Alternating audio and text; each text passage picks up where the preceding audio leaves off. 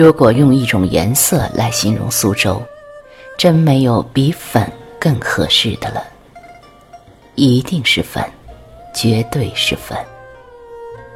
可以用来听的，可以用来闻的，可以用来看的。我一直找不到合适的颜色来形容苏州，或者说找不到恰到的气息来表达苏州。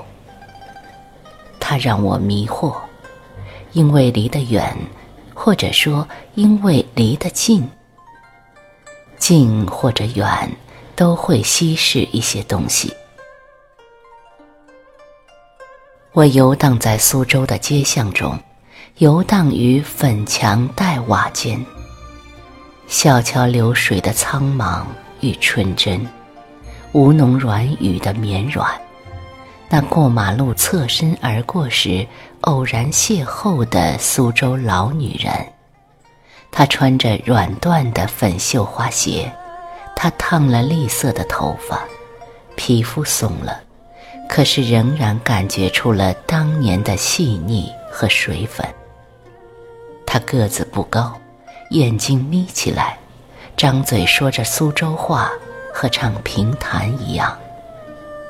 这就是苏州了，到老了都风情万端。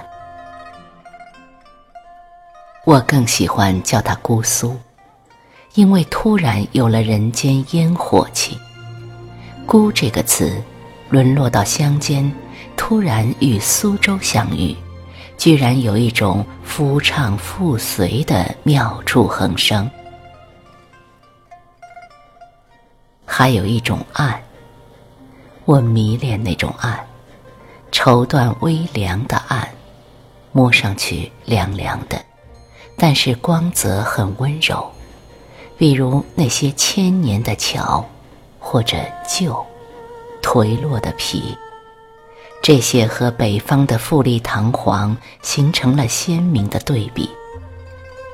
这旧是宋词，是南宋凄凉的月光，是从山水画中找到的视觉审美。不不跌宕，就这样委婉地提醒着，这是苏州了。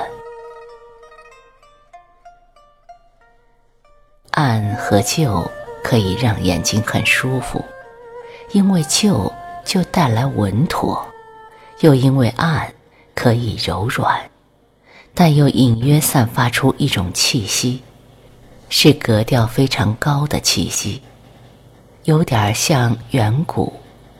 人们都去忙着奔命了，可是剩下这一个小地方依然故我，不慌不忙，听听评弹，唱唱昆曲。破旧的小店里摆着当天的《姑苏晚报》和新做的青团子和酱汁肉。早春里，粉就更有那种味道。黄昏里，有老人在桃花树下聊天，小桃花就两三枝，还开得不茂盛。他们顶着一头银发，说着苏州话。吴侬软语就是一种极美的意境，说不清的婀娜，说不清的湿润呀，也是粉色的，勾魂的，不似红的夺目，不似白的娇人。红和白在一起，其实就是粉。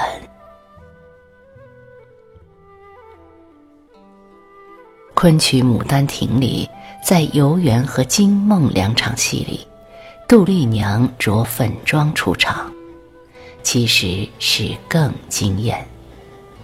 粉有一种暗巧，不是第一眼就豪夺人目，可是目的还是要夺你的目。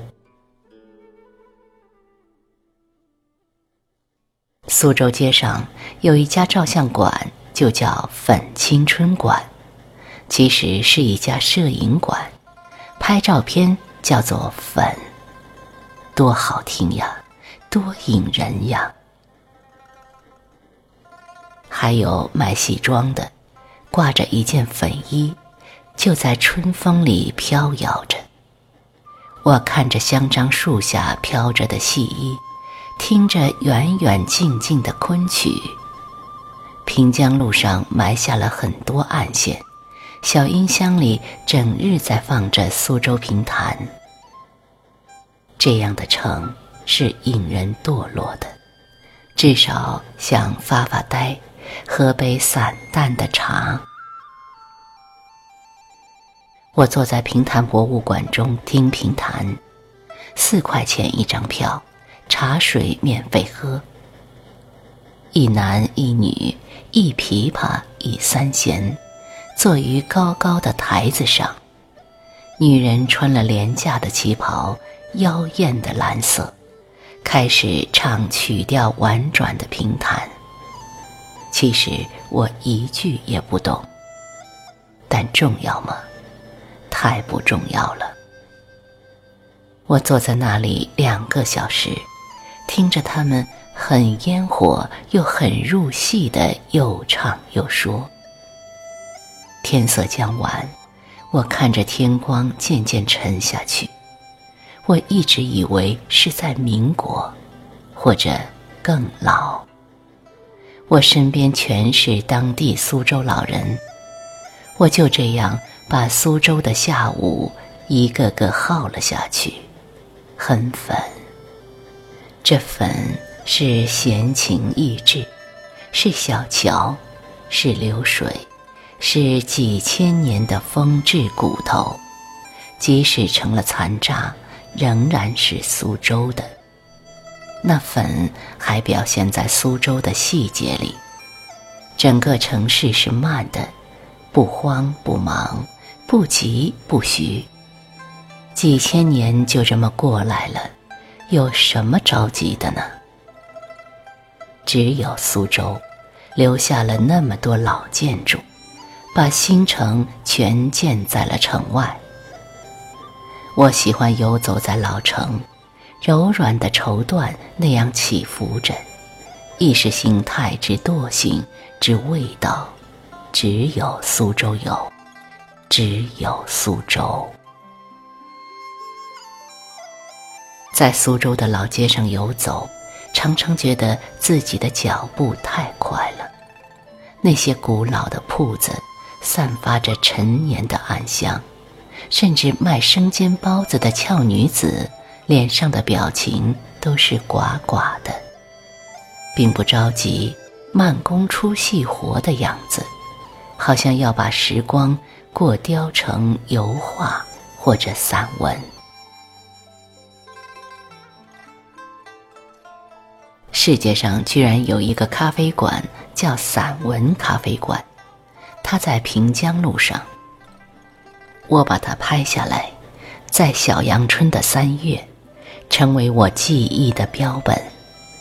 还有穿着月白旗袍的女子，站在三月的小阳春里，小蛇一样的移动着腰肢，看得人心潮起伏，因为美到了魂儿里，梦里了。苏州真像一个中国的后花园，前厅中风光的东西它都没有，它只留下那些有味道的可以沉溺的东西。在留园附近有个房地产广告，广告词非常苏州，他把自己的作品叫做孤品苏州。我喜欢孤品这两个字，尽得苏州之味。粉除了艳，其实还有颓的味道。颓是要有资本的，经历过时光打磨的东西才颓得起。白云一役必是经过了朝飞暮卷。在姑苏小试了宜春的面，只得由他缱绻。三春好处有人见，见了那苏州的粉，可真端然。那藤纱的小精灵，那苍苔，那老绿，那花臭颤，都是粉又颓的苏州。